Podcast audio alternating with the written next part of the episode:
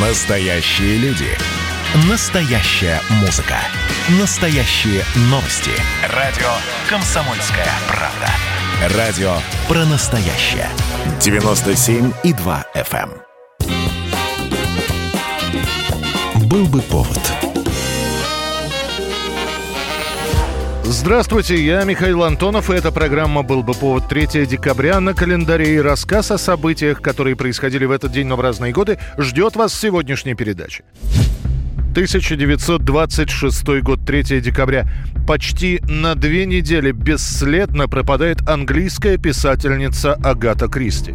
Тот год, 26-й, для 36-летней Агаты Кристи был тяжелым. Умерла ее мать, а супруг Агаты, военный летчик Арчибальд Кристи, потребовал развода, влюбившись в другую. Мне нужен ответ. Я больше не могу ждать. Мы можем поговорить потом? Не о чем говорить. Я хочу развестись. Мне нужно твое согласие. Я не согласна.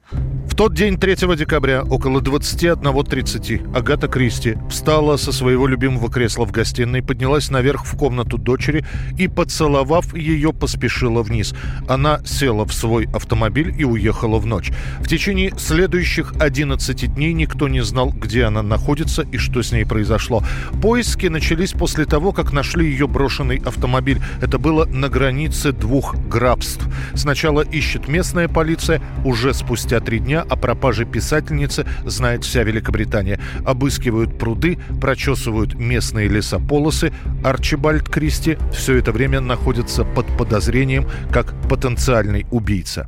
On a December night in 1926, the most successful mystery novelist of all time, Agatha Christie, vanished.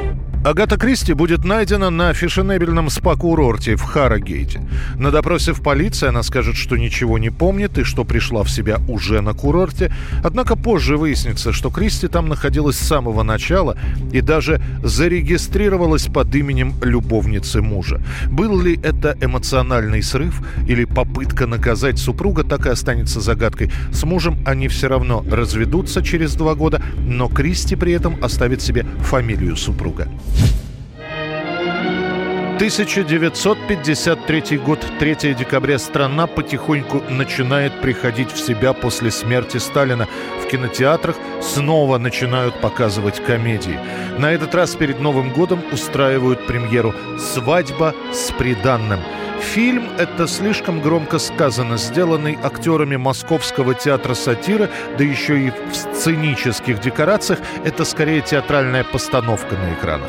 Сам спектакль вот уже 4 года идет с неизменными аншлагами, и вот теперь это все можно посмотреть и в кино. Причем для создания ленты не пожалели цветной пленки. Тема любовно-производственная. Влюбленные друг в друга Ольга и Максим уже готовы назвать себя женихом и невестой и назначить дату свадьбы, но ссора из-за показателей ставит торжество под угрозу. Оля, не будем сейчас про ячмень говорить. м? Нет, будем. А почему это не будем-то? Да. Ну, о чем же разговор? Ты слова не сдержишь, сорвешься. А мне с тобой краснеть? Не привыкла я. Актеров менять по большому счету не стали. Пригласили тех же, за редким исключением, кто и играл на сцене театра сатиры. Вера Васильева и Владимир Ушаков сыграют главных героев. Актеры действительно через три года поженятся, но уже в реальной жизни. За комическую составляющую в фильме «Свадьба с приданным» отвечает Владимир Доронин со своими куплетами. Для такого объяснения я стучался к вам в окно Пригласить на воскресенье в 9.45 в кино В качестве карикатурного персонажа лодыря и бездельницы выступает Татьяна Пельцер. Выразилась меня из колхоза исключить. Мало, говорите, работаешь? Больше, говорите, картами спекуляций занимаешься. Ну, чего я, спекулянка меня объявила, говорите. Ну, в общем, в целом, говорит, ты это там злостный лодырь, о как. Лента для 53 года станет лидером проката. Песни из фильма выпустят на пластинках, а исполнители главных ролей получат сталинские премии. 1959 год, 3 декабря на Адмиралтейском заводе в Ленинграде сдан в эксплуатацию первый в мире атомный ледокол «Ленин». Этот декабрьский день надолго запомнят и капитан ледокола Павел Акимович Пономарев, и главный строитель атомохода Владимир Иванович Червяков. Атомоход – дитя холодной войны, вечного противостояния США и СССР. Но корабль был мирным судном, а не военным. Именно поэтому в это время появляется выражение «мирный атом».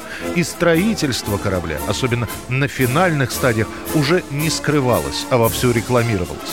В создании первого в мире атомохода участвует практически вся страна. Более 300 предприятий получают заказы от конструкторов ледокола «Ленин».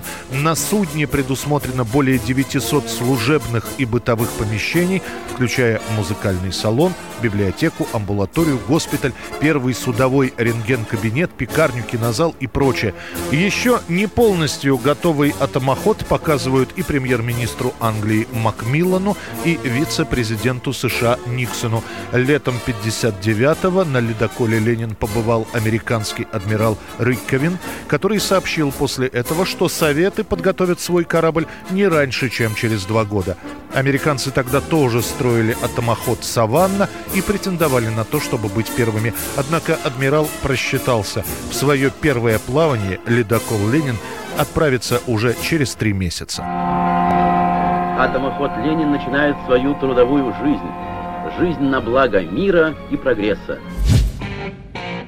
3 декабря 1971 года. Небольшой швейцарский городок Монтрео навсегда вписан в историю рок-музыки. Пожар, случившийся в казино города во время концерта Фрэнка Заппы, вдохновил группу Deep Purple на написание одной из величайших песен в истории рока «Smoke on the Water» — «Дым над водой».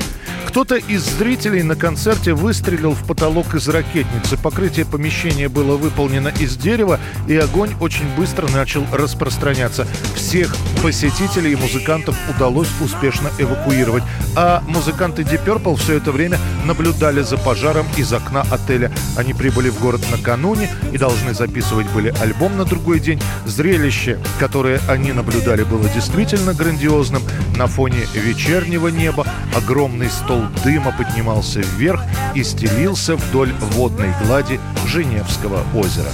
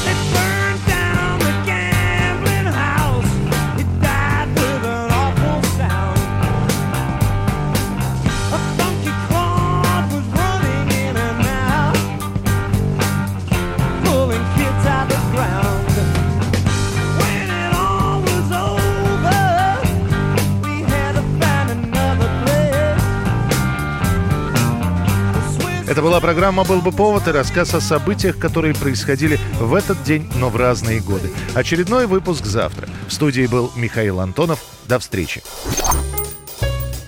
«Был бы повод»